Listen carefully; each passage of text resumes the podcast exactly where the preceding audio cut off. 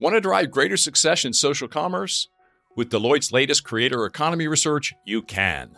After surveying over 500 creators and 500 brands, our insights are helping CMOs and marketing teams harness the power of content creators. And not only that, but how to do it well. See for yourself by visiting cmo.deloitte.com today. What's your greatest hope for BECA over the next three years? I'll tell you, I would like to be twice as big. I would love to see one of our first cohort people become a member of BECA. I just want it to start fueling itself, and that would become my proudest moment as a BECA member. I would say that, uh, build on that is that it continues. It's the great story she just said that we're creating our own events and cohorts that we stay together and continue to grow and extend the impact. And that's really important over the next three years and beyond that what she describes continues to thrive. Hi, I'm Jim Stengel, and I help major brands find their purpose and activate it, and the profits follow. For seven years, I was the global marketing officer for Procter & Gamble, where I oversaw the marketing of hundreds of brands. You may not know it, but the CMOs, the chief marketing officers of all of your favorite brands, are trying to connect you with your favorite products and services through purpose. And on this show, I delve into how they do it. February is quite a month. The last full month of winter, the month of Valentine's Day and the Super Bowl, and the month where we commemorate and celebrate Black History. Today in the CMO podcast is our contribution to Black History Month. We have a very special episode centered on the creation and incredibly fast startup of an organization called BECA an acronym for the Black Executive CMO Alliance. BECA is just about three years old and is the brainchild of founder and CEO Jerri DeVard, the former CMO of Verizon, ADT, and Office Depot. Jerri currently serves on the boards of Cars.com, Dow, and Under Armour, and Jerri was a guest on this show in July 2020. BECA is the only alliance created and composed of black CMOs and chief experience officers and it's here to address the persistent diversity problems in America's C suites and boardrooms. It has gained incredible momentum in the short three years since founding. Its membership represents a collective market cap of about $800 billion. I am joined today by three leaders whose lives have been impacted by BECA. Gail Petersen, the CMO and EVP of Ecolab, a global leader in water, hygiene, and infection prevention. DeLu Jackson, the CMO and EVP of home security company ADT, and Christina Marshall Valdez, a director at SC Johnson, the large privately held consumer products company. This is my story rich conversation with Gail, DeLu, and Christina. Welcome to the CMO podcast, Gail, DeLu, and Christina. We're going to talk today about the amazing rise of BECA. But first, I would like each of you to introduce yourselves by answering three questions.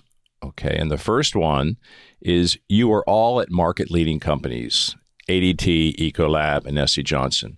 I'd like you to talk about one thing that other companies could learn from your amazing companies. And Gail, why don't you start us off at Ecolab? I'm very happy to be here. Gail Petersen, I am the CMO at Ecolab, as Jim said. And one thing that I think is amazing about Ecolab. It is a water leading company, right? We focus on industrial water use, which is a third of the world's fresh water is consumed by heavy industry. But it pivots both from a sustainability, but even internally, DE&I, about it not being about doing what's good, but about it being good for business. And so Ecolab has found a way to make water reduction profitable for big companies. And I think whenever we want something to really sustain, we need to make sure there's a return there. Because as we've all seen through the course of history, the tides come up and down on doing what is good just because it's good and not because it's also profitable and good for business. We recently had on the show uh, a startup well, it's actually a nine year old company called 80 Acres Farms, and it's a really different approach to farming. We talked a lot in that show about water usage and and the big challenge that is in the farming industry. So, and I know you play across so many industries. It's amazing what your company's doing. So let's move into home security. So, DeLu, one thing about, and I know your company reasonably well. I've been a customer. One thing about your company that other companies could learn from. Nice to be here as well. Uh, DeLu Jackson. I am the EVP and Chief Marketing Officer at ADT. The one thing is the expansion of our portfolio that we do home security, small business security, we do health, we do mobile security. So, a brand that's been around 150 years to know that that portfolio of innovation continues to expand, but all with the same core premise that we make the world safer when we do our jobs well. And that's pretty exciting to be with a brand that's been doing that for 150 years. Okay, Christina, you're coming in, and Christina is in Southeast Asia for this, and she's it's 11 o'clock at night her time, and you can't see her. I can. She looks wonderful. So it's seven in the morning my time, so we're all here at crazy times. Christine, I know your company very well. I was at a global meeting recently of your group, and I just love your company. Obviously, I competed against it when I was at P&G many years ago. So, share in your voice one thing others could learn from SC Johnson. Sure, sure. So I'm Christina Marshall Valdez, Director of Commercialization for SC Johnson, our ASEAN cluster. And I think one thing that other companies, I would say mature companies, but also newer ones can learn from SC Johnson is wearing purpose on your sleeve. It is embedded, woven in the fabric of what we do day in, day out. It guides how we do our jobs, what we produce, the type of consumers that we reach. I get the privilege of being here in ASEAN and working on some amazing categories, including pest control, where I get to protect millions, millions, tens of millions of consumers against vector borne diseases. And not just because I happen to sell pest control, but it's also a mission. It is something purposeful the company is committed to doing, protecting the vulnerable. So that is something that I think others can learn from us, but I think it's also something that keeps me here, the purpose of what we do. Now, let's get even more personal. I'd like you to talk now for the second question about why your company is the one you have chosen to spend your precious time with. Why are these companies a great fit for you as a leader, as a human being? So we're going to go in reverse orders. Christina, you're all warmed up, so you can lead us on this question. So why SC Johnson for you? Sure. I, I think it, it did start with purpose, but also it was very clear that it's a values driven company and it's not purpose for the sake of let's create a purpose that we can market to consumers and show that we're committed to the environment. It is evident in the origins of the company being the first earlier founders being the first to to share profits in innovative ways with its workforce to make sure that equity and inclusion was woven into the DNA in terms of what we do. I could see those things, but also iconic brands. I'm a marketer, mm-hmm. right? And I was attracted here because the brands we also create are brands I grew up using and they mattered to my family. And I, I felt like they also were brands that were embedded with great not only value in terms of me as a consumer, but also value to the community. They were doing things, right? And I wanted to be a part of that. I wanted to be a part of the legacy of touching brands, making them even more iconic and to sustain into the future so the next generation can benefit from them as well. And it's a what a fifth or sixth generation family company, sixth six, which is that's right, which is pretty remarkable. So DeLu, ADT, why is this a good fit for you? Yeah, it's great, uh, and I'll follow on that purpose idea that our mission is everyone deserves to feel safe. And if you think about that purpose and that mission, and again, when we do our jobs well, we make communities, homes, blocks, streets, businesses, right, and families safer. And I'm really excited again, an iconic brand, that blue logo that just uh, stands out so much. And again, every community, every business that shows up, we have a mission to say we've made the world safer. That means a lot uh, as a marketer and a brand steward uh, much of my career to you know have the privilege of working with a brand like that and preparing it for the next 150 years so pretty exciting. And it's in South Florida, right? That's not all bad, too. it's really good in the winter. right, right. So, Gail, why is why is Ecolab a good fit for you? Well, you know, it's just like Christina and DeLu said, we have a great purpose and mission, and it's about protecting people and resources vital to life, whether that's water, whether that's public health, infection prevention. And you think about what we've just all gone through across the globe, right, with the pandemic and the climate situation. And it's hard to not get behind that mission. And you see it actually, not just with why I came, but when we do our climate results, you know, people, our highest score is I feel like my work contributes to our company's mission. That's a very hard thing to achieve. And unlike Christina and DeLu, I'm a B2B company. So I don't have the brands that people grew up with, but I know I'm making an impact on those brands through the work we're doing. The reason I stay though is a little different.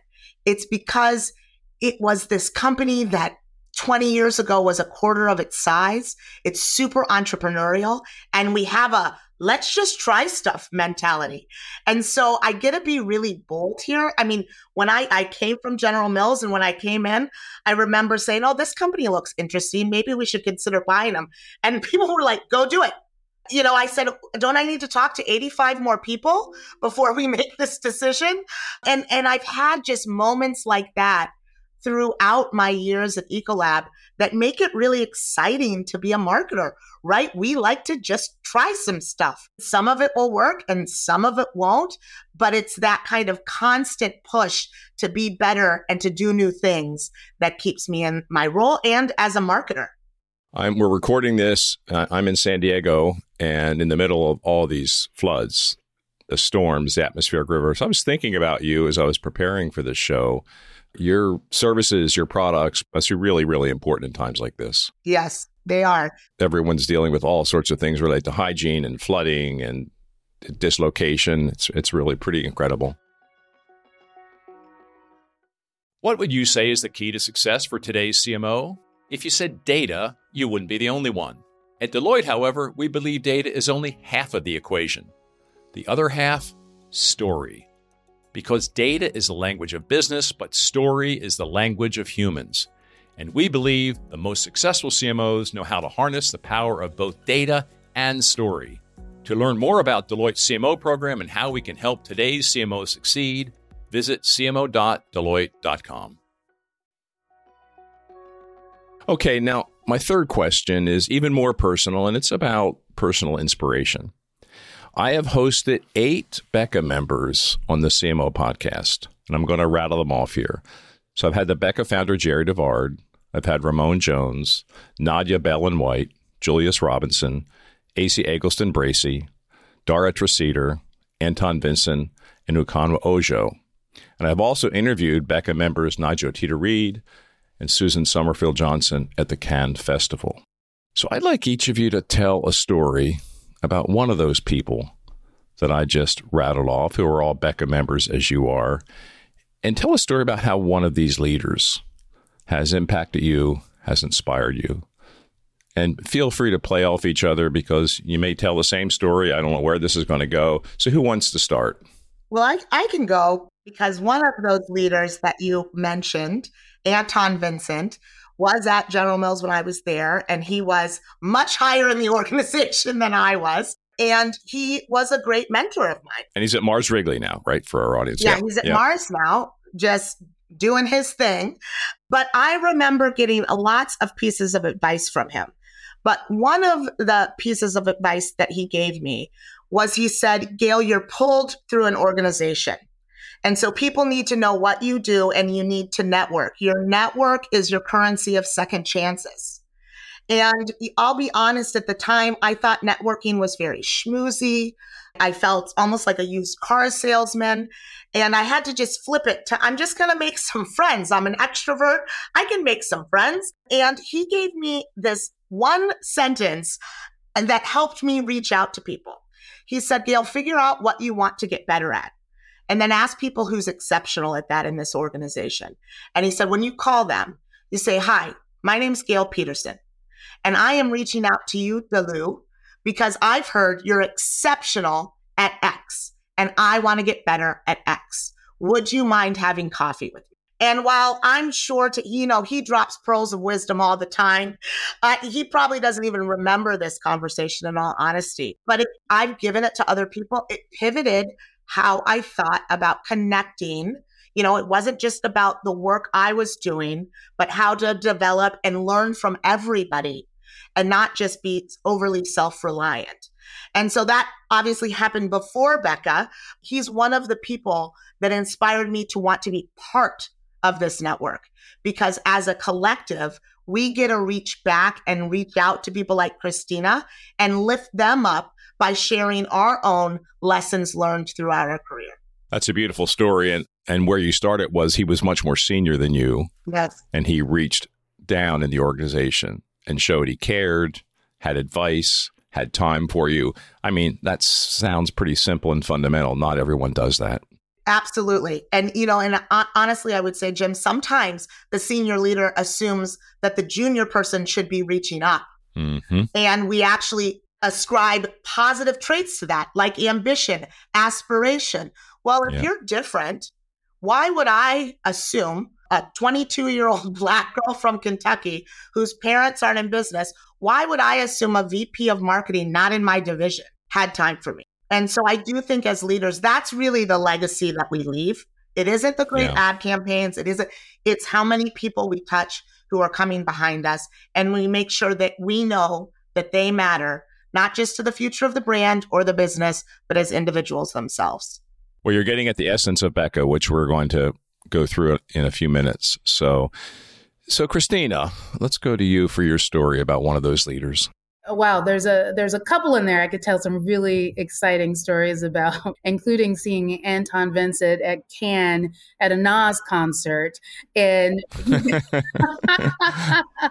and, that happens in Cannes. yes, and going up to him and introducing myself as a member of BECA, future leader in BECA, and that was our first meeting touch point, but turned into some amazing conversation in other places. But I'll spare, uh, you know, invading his private memory at, at the Nas concert and actually talk about uh, having Dara Treseder actually come and speak at a Black History Month event at SC Johnson, actually, hmm. a couple years ago. And she was a phenomenal guest. I mean, she is phenomenal. So many of our our, our member leaders here are phenomenal eh, within BECA and beyond. But the the reality is she made a lot of sacrifice to make that happen right she she heard my humble plea in terms of needing to bring in a leader who was going to inspire our organization especially in the wake of political unrest and a lot of social discourse that a lot of black talent, especially in marketing, was feeling very much kind of uh, silenced, not fully understood, not fully heard, not fully valued, and not seeing enough progress with corporations in terms of moving us forward. So I wanted to make sure that I was bringing inspiration into the organization to hear from a leader who, hey, I've been there, I've navigated within an organization, maybe not exactly during this point in time, but with some of these exact same headwinds. And how did I do that? What is the mindset that we can embrace as talent of color? Especially in this uncertain time, as it was two years ago, and, and still is. And not only was she able to do that on a short timeline, but she brought the house down. It was literally the talk of the organization for months to come. It was probably our most attended streamed event internally, over 900, you know, employees in the company, not just black and brown talent, but all talent wanted to hear her point of view in terms of advancing people of color within the corporate space and also just being great leaders in spite of some of those hurdles. What actually was most impactful to me is afterwards I said, would you be willing to actually do a one-on-one with me? And i'm just nobody you know i'm just you know quite frankly just an emerging talent who's eager to talk to a leader in that capacity with some more intimate experiences. And when we talked we actually talked about sticking with the company right when you know that this is a place for you to stay for a while and explore new challenges and to advocate for yourself and create new opportunities for yourself versus knowing when to go, right? Mm, yeah. So she gave some great advice about when you feel valued by an organization, how to spot that, how to sense that. And when you do feel valued, how you leverage that as a tailwind to kind of propel yourself and create some new opportunities through allyship, through mentorship, through sponsorship. And it really helped me strengthen, I think, how I was operating within my organization to find the support I needed to find new opportunities. So, and then of course, I was able to get into BECA after that. And so those two things were not directly related, but I feel doubly blessed because I had her in a personal forum. Then I had her in the BECA forum, and she's been just dropping jewels in my spirit free of charge ever since. So. You're Christina Marshall Valdez. What are you saying? Who am I? Of course. Yeah, exactly. exactly. Thank you, Gail. Uh, what a story. And, you know, there's another fundamental lesson there. She said yes. Yes. Right? She showed up. Yes, that's right. And that's the first step, you know, saying yes and showing up to something where, you know, she was giving right? Yes, she was giving exactly, and uh, she she was on the show not that long ago. She's at Autodesk now. Yes, and it is an amazing episode for our listeners. It is the energy in that episode and the the way Dara talks about people and people leadership. It's very special. It's very special. So, DeLu, bring us home here. Well, I'm going to start by saying is when you read off that list, when you put that group of people together, that's a pretty impressive list. Yeah and they're all amazing episodes, every single one of them. And incredible. And I'd start with that, just saying what an opportunity to be connected to that incredible group on a regular basis. So it's hard to call out one, but I will go back to the founder and Jerri. One, she was at ADT at one point. And when I yep. took the job, I was inspired by the fact that she had been there. And that was great. And then after I joined BECA, she's just been a great, she's provided so much great personal time and advice to me in decisions I've made before and since uh, just having met her. And to think about all she does, all she's accomplished, the time and energy she puts in making BECA possible and bringing all these great people together and coordinating and organizing, but she's still got time for us as individuals to ask a question, a series of questions, or hey, can I just get some time? I'm trying to make a big decision here. And she does that while being on three public boards and being very close to her amazing family, which we talked about a lot before and after our show. Okay, now let's go a little bit more deeply into BECA and why it's had such a vertical startup. You know, it's only about three years old. And I want to read its mission for our listeners because it is profound. The mission is to provide an intimate, trusted, safe space for Black marketing C suite executives to share, learn, elevate, and pay it forward to create opportunity, access, and equality for the current and next generation of black marketing leaders. Beautifully said. That's about three years old. Gail, you are a founding member of BECA, going back three years plus. Can you lead off this discussion on why this organization, this alliance, this movement is having such a large impact so quickly. And we just heard Christina's story, a snippet of it. So you're there you were there at the beginning. Why is this having such resonance? First thing is building off of what DeLu said. You know Jerri, okay? That is a, right. for sure. Yeah. Yes. There was yes. No yes. way this wasn't going to work, okay? Because we were going to put everything into it, and honestly, that made the rest of us step up too.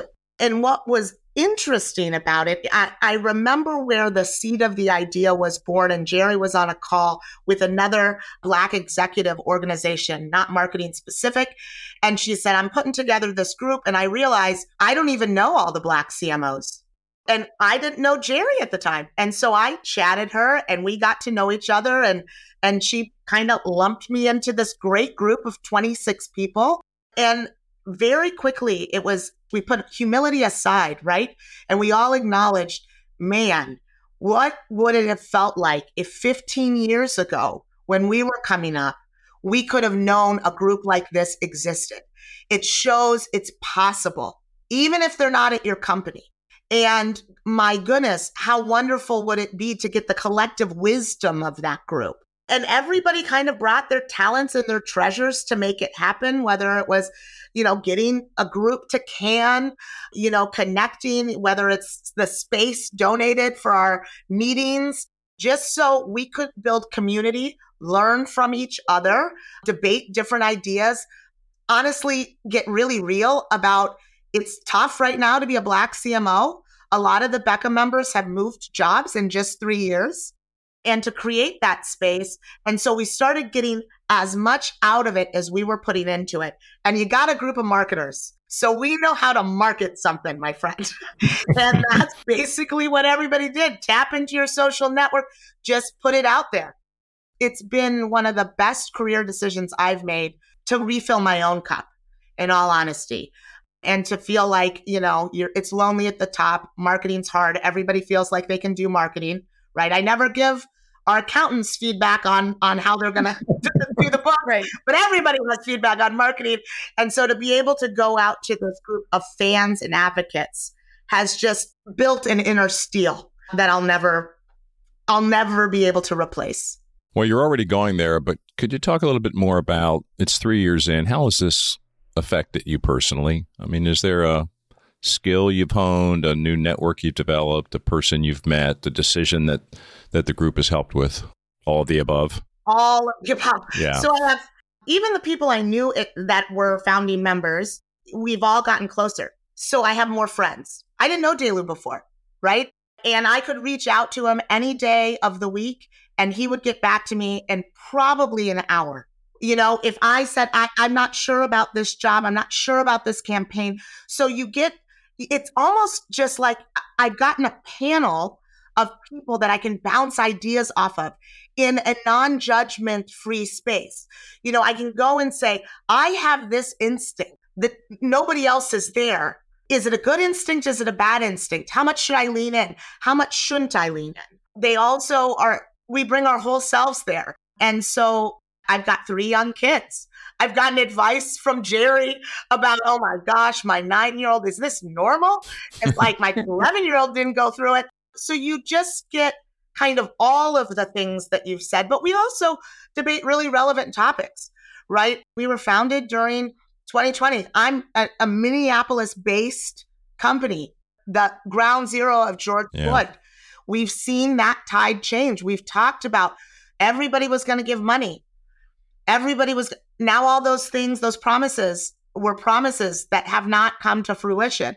What can we do? So it also amplifies, I think, your purposeful impact beyond what is available to you in your companies. What are you most proud of in these three years about BECA? I gotta say that first cohort that we just watched graduate. What What do you think, Daniel? Oh. Those the twenty five OGs. We have a two year BECA playbook that is great content, and they have work that they do as a group but all the BECA members kind of come in and do different panel discussions. They get asked different questions. They get a mentor and we get to know them. And they're all just fantastic. You know, it's, it's easy maybe if you look in your own organization to be like, I don't maybe have the level of pipeline that I want or the diversity of the pipeline that I want. And then you would go and interact with these 25 people and they would just lift you up. And after two years, they all graduated. We all got to give them a standing ovation and we're all staying connected with them. But they leaned in first. Their companies leaned in first when BECA wasn't a thing yet. It was probably six months in, and their companies said, This is a person worth, worth investing in. And we're going to trust this new organization to help them. So that's probably the milestone I'm most excited yeah, Gail, you're talking about your investment in future leaders and the BECA playbook, and uh, our listeners many may not be aware of that. So when I get to Christina here, I'm going to ask her to talk about that because she is part of the Future Leader program and probably your most signature in- initiative, you know, BECA.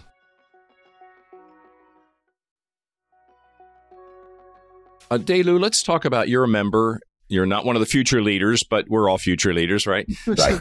but you've been a member. Uh, could you sp- kind of react to what Gail said in uh, in how her thoughts and feelings about BECA. And I'd like you to talk a bit about how it's touched you as a, a leader, as a person. Sure. Since you've been involved. So one is I'd say that I wasn't a founding member, but the minute it was founded, it was recognized, noted, and celebrated. While you hadn't met me yet, we were cheering it on and trying to figure out how we could support and amplify because the mission was clear, the need was clear, and the impact was felt from the moment it went live, right? It rallied people, it was a beacon, it gave people inspiration and hope that something's going to happen. And what's great is it's exceeded what we probably could have hoped it could be when it started. And so when the opportunity came to be a member, I was absolutely how fast can I join? How can I help? How do I contribute? And while in all of our organizations, we, as Gail said, we didn't have the pipeline, we contribute. I have two mentees. And we were all asked, could we have the time? You ask about would we say yes? Absolutely.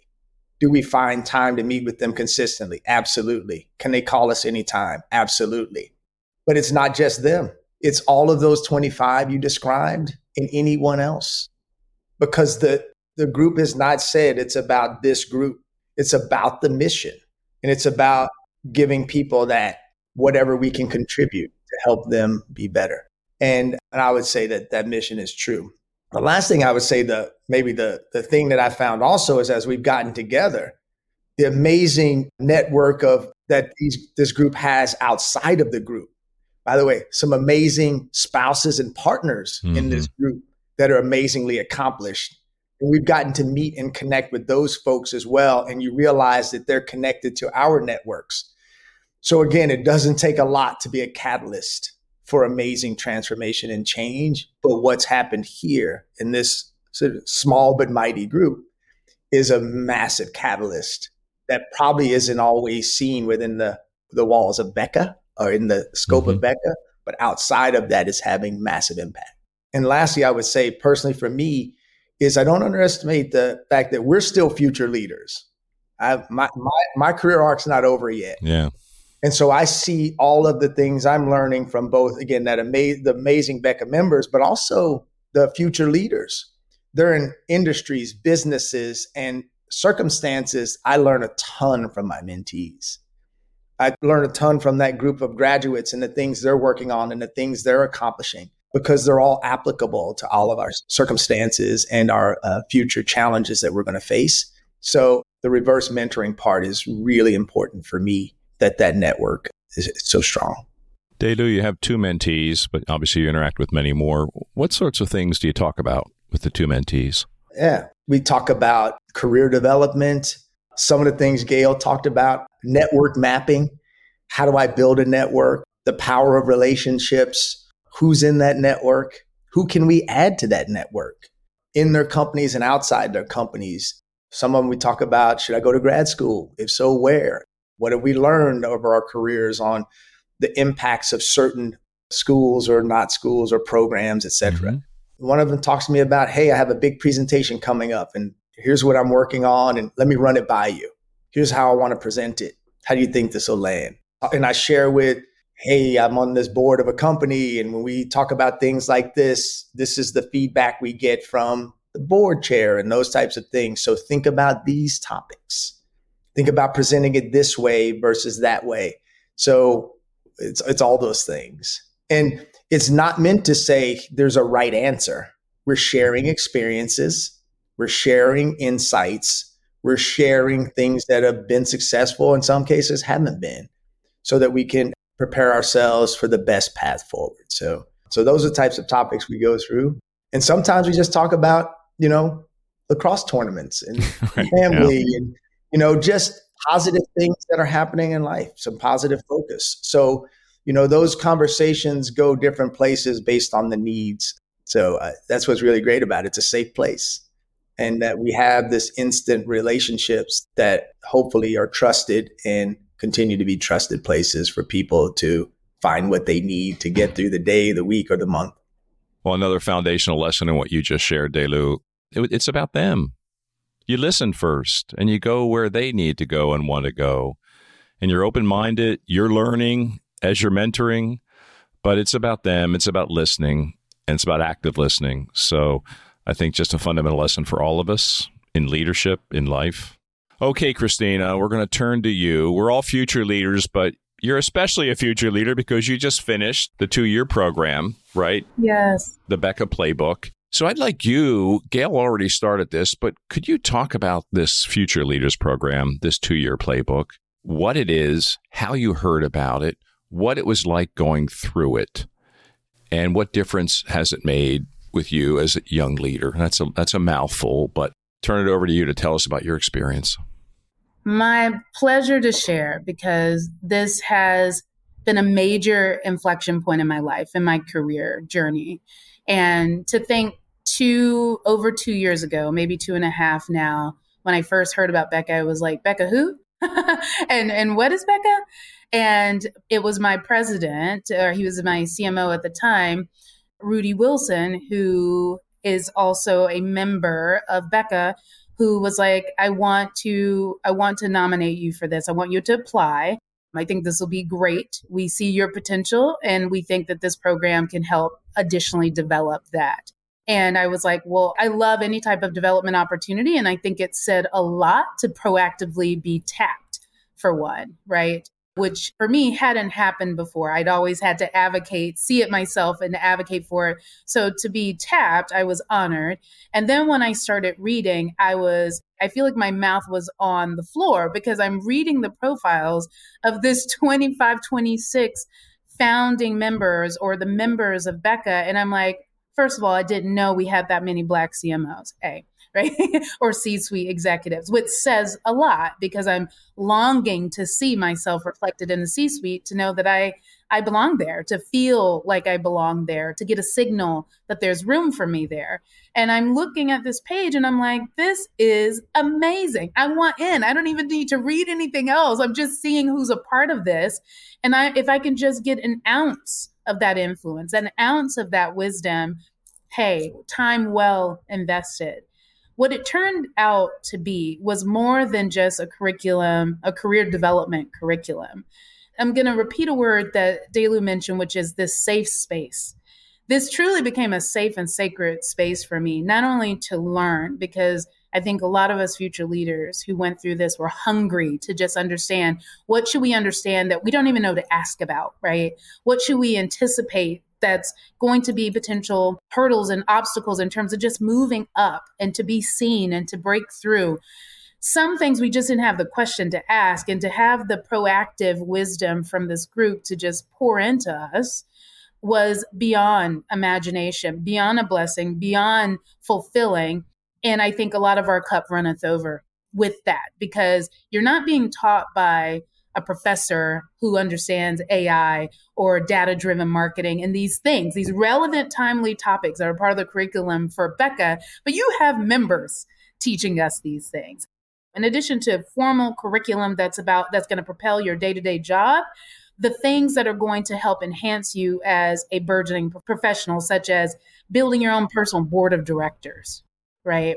What does that look like? What are those seats? How to be intentional in terms of surrounding yourself with the influence you need to break through in your industry.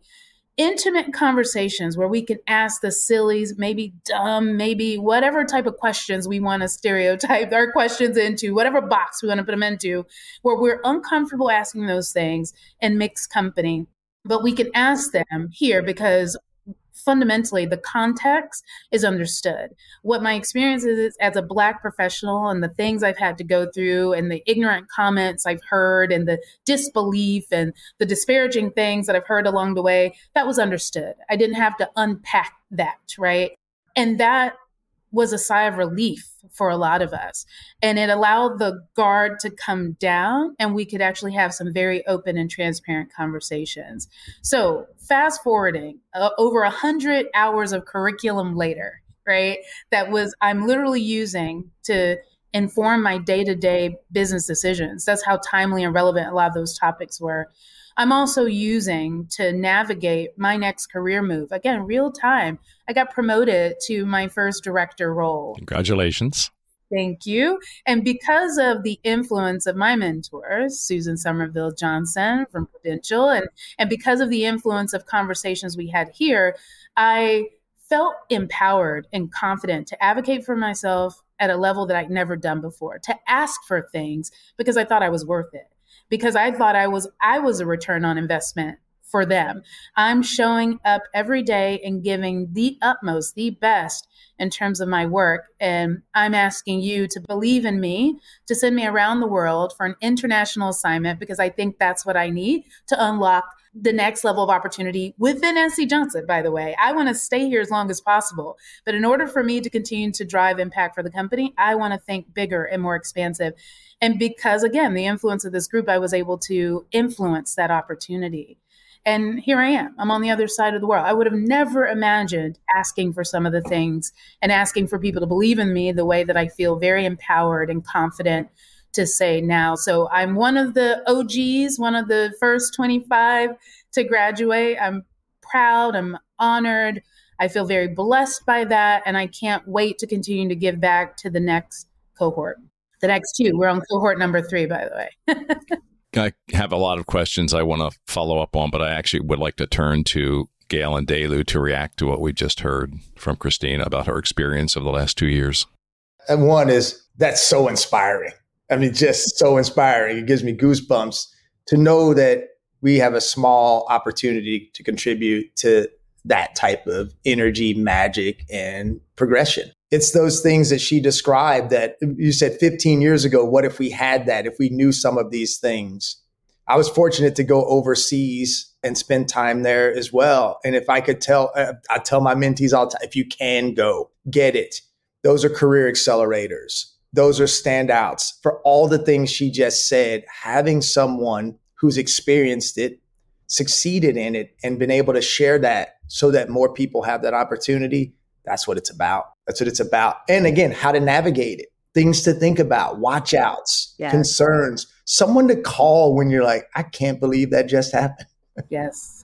Because it will occur. I was in Japan for four years. So, you know, th- these things are learned and sharing those things were a big part of, you know, again, the, what we love to do here. So it's just inspiring. I love that story, by the way. And I love what you just shared and the success and congratulations to you. Thank and I know it's just the beginning, but amazing. Gail. Yeah, my response is, is very similar. I think my cheeks are hurting. I was smiling so much. told the story because there's always what someone's intention, in this case, BECA's intention was, but to make sure that that impact actually happened, right? And you hear it through your story. You went from, I got tapped for the first time to, I am worth investing in. And yes, you are. And so I think learning that lesson early enough, and you know, if you find yourself in a place where they're not willing to invest in you, there are other places that will, right?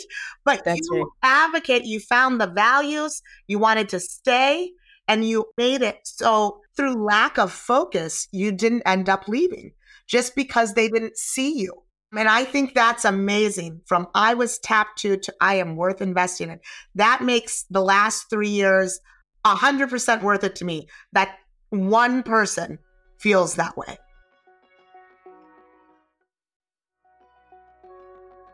Christina, was an amazing story. Is there one thing that happened in the last two years in this program, an experience, a trip, a discussion, a person that stands out above everything else?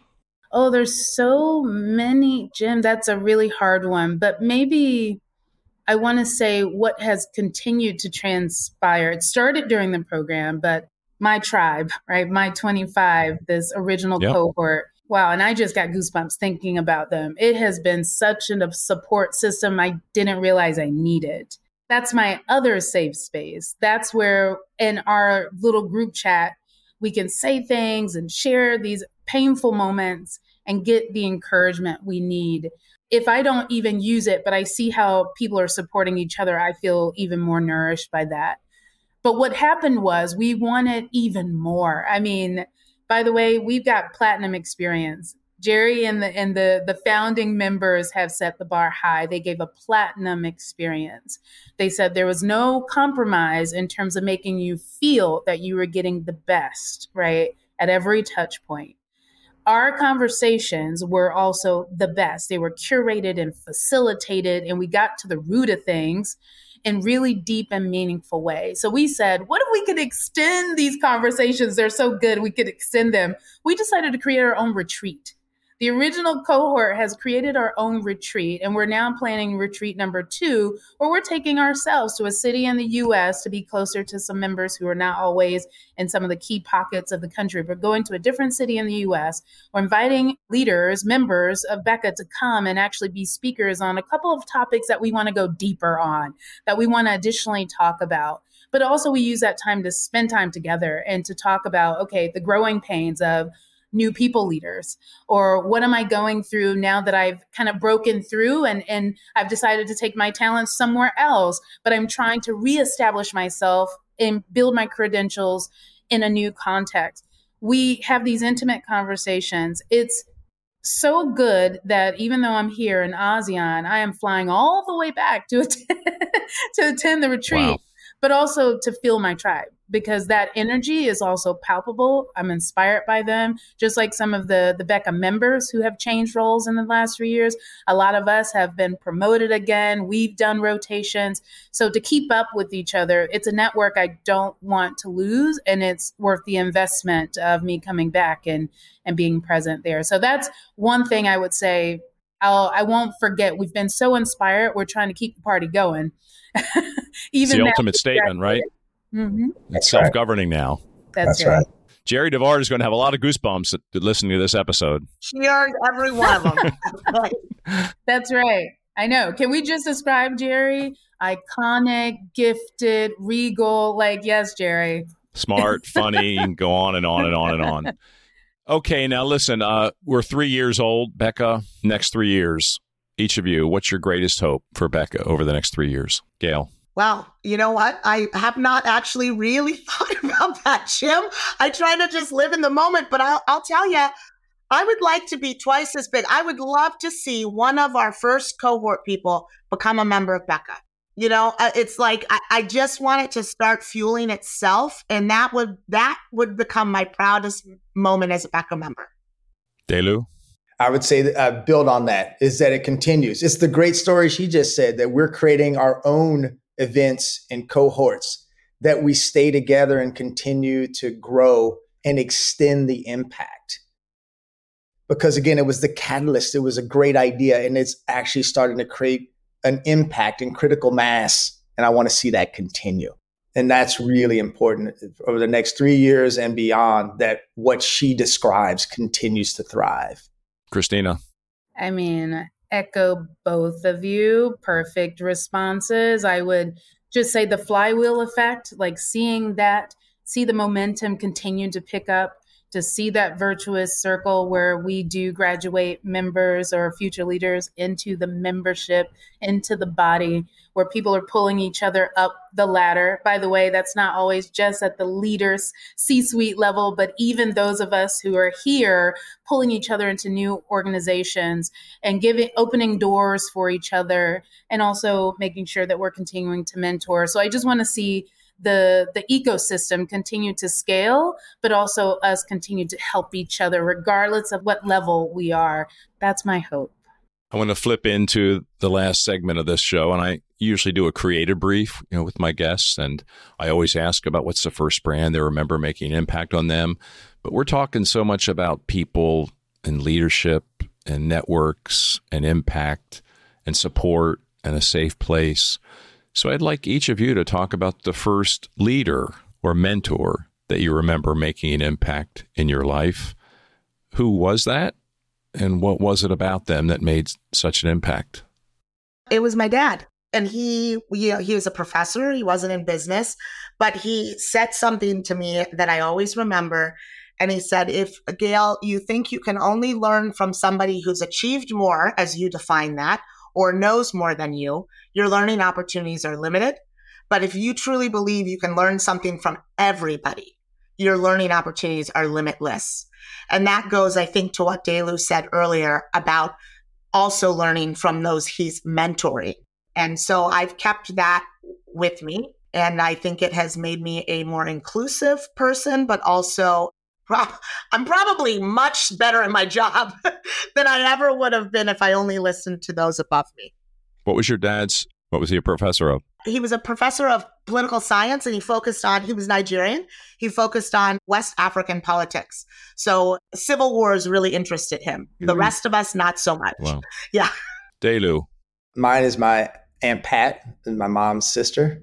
She was a career HR transformation development professional, a few years older than my mom, but she and and uh, her husband were career professionals and extremely successful in our family. And just, I spent my summers with them and my uh, younger cousin, and it was always a, a just literally life lessons and uh, how to show up well, how to prepare, whether it was in sports or anything else, and continue to this day to be my go-to mentors uh, and Pat and Uncle Paul. They're kind of a thing, and uh, we spend a ton of time with them and have my whole life uh, from the time I can remember. And it's been again growing up in life and professional.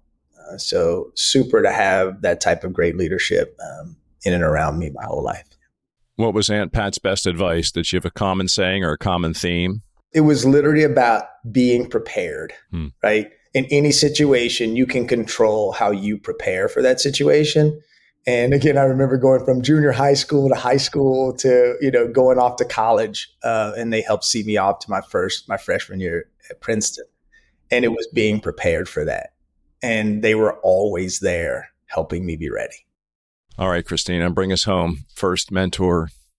Yes, i w- I'm going to highlight a leader who had a mentoring conversation over lunch with me that I was just happenstance. This was Dana Wade. I don't know if you're familiar with the name. Dana Wade was the president of Spike DDB ad agency when I was a senior in high school. She came to my school. We're at the, a lecture, a marketing lecture at NYU Stern, and she's talking about diversity in advertising.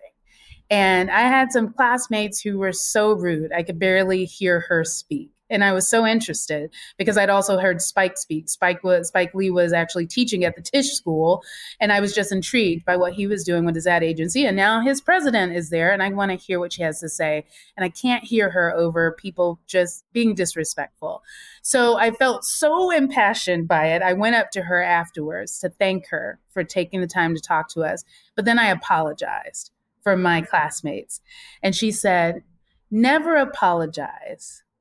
For the missteps of others. I want you to introduce yourself, tell me about yourself, and ask me one thing. That's what she says to me. So I introduced myself. Now I'm nervous. I was like, I just wanted to say I'm sorry, right? I introduced myself and then I asked her, I said, How do I get into the ad industry? And then she invited me to lunch. Wow. And it changed the trajectory of my life, my career.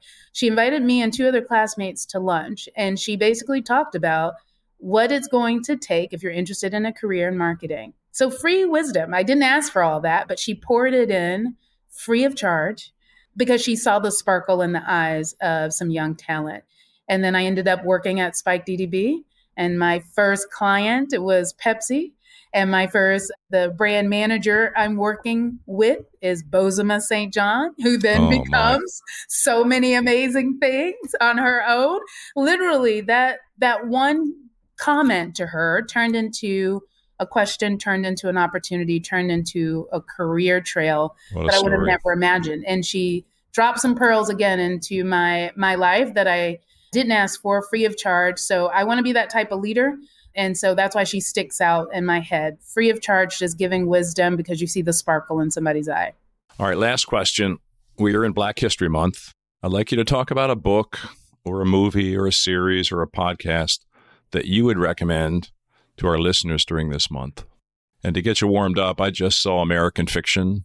I'm still processing that. It's so thoughtful on so many meta levels and personal levels. You know, I'm going to say Bose's book, The Urgent Life. You just brought her up. I don't know if, if you've all read it you know, it's about her life and her experience. And, you know, I read it and then my husband, who is white, read it and we, we talked about it. And what was, it was a great discussion because what was interesting was he got, he could see more clearly than I could when the experience was different because she was black. And so it, it led to a very good discussion in our house. I mean, it's beautifully written. As Christina said, she's done all the things. You know, it's not maybe your typical answer, but I think it's worth the time. I'm actually going to go a little rogue and encourage people to actually show up at some events this month that are actually dialogues have participate in the discussions. I think it's great to continue to read and let's educate ourselves and re-educate ourselves, but participate in some of the discussions. I was on TikTok of all things, having a virtual conversation with fellow members of the diaspora about Black identity. And it became powerful right? The divergent perspectives, the diversity within the diaspora, right? And appreciating the diversity amongst ourselves during this Black History Month and recognizing that our history is not one dimensional and that it, you, um, and depending where you stand, right, within our community, your experience with it was quite different. And what it reminded me of is I need to talk to my community even more and have more discussions about what we want to do collectively to make change, to be impactful, and also to educate myself because my experience, again, as an African American from the South in the US is very different than my African immigrant counterpart whose parents are immigrants and now has to exist within the Black identity in the US. It's just very different. And I learned so much when I talk to those other perspectives about now, now, how do we bring it together? How do we still impact change, but be respectful of the fact that we have a very different starting point, but a common destination in mind? So get out, get into some conversations. Yeah, not rogue at all. It's a beautiful thought. Yeah. Well, there's so many uh, I could recommend, but one that has uh, really struck home for me is called The Accommodation. So I grew up in Dallas, Texas. And why it's so important, it's a reminder of one, the book was sort of never presented to us as we were growing up. It was almost, I don't know if it was hidden from view. Mm. And as it came back out, having lived that experience to understand, probably in seeing myself in that experience, it's a humbling thing to know that it was happening all around and how much we didn't know mm. that was happening.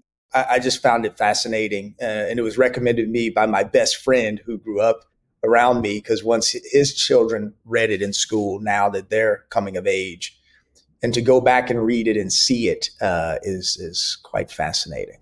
Hey, gang, I, I hate to end this, but wow, what a beautiful episode! It went to places I didn't anticipate, and thank you, thank you, thank you for sharing uh, your story, sharing BECA's story. For those who have listened and are feeling as inspired as I am, what could they do to learn more? Gail, why don't I go to you for the last word as a founder? Well, you know, reach out to BECA. I mean, we're very transparent. You've got all of our faces right. on the website, you know, and connect with us. You know, we want to help develop the next kind of group of fantastic CMOs that are going to, as Christina said, get that flywheel go- going. And so just connect with us. We'd be happy to learn from you and to try to give you some advice as well. We'll have a link in the show notes to make it easy for people. Oh, there, even better. One click. Well, thank you all. Really, this has been a blessing. Uh, all the best to you and stay in touch. Thank you so much. That was my conversation with Gail, DeLu, and Christina about BECA and so much more. We talk about three lessons at the end of the show. I think there's a just a uber meta lesson in this one, and that is the power that each one of us has to impact incredible change. This organization would not be around without the vision, persistence, care, intelligence of Jerri DeVard. And look at what's happened in three short years and the lives that this organization is impacting with their unique mission. So, beyond that big lesson and a big thank you to Jerri DeVard, I think I loved how this episode ended with the three lessons that each shared from their first mentor one was to be prepared. We can control what we can control. If you're prepared for every situation, you've got a leg up. Second one is the power of limitless learning. We're all limited. We all can only learn so much from our own experiences, but if we reach out to others, our learning is limitless.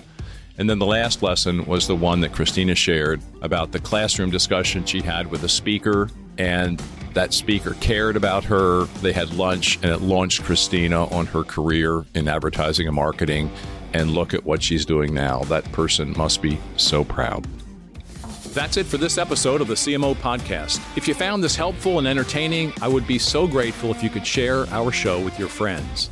and I would be super happy if you subscribed so you can be updated as we publish new episodes.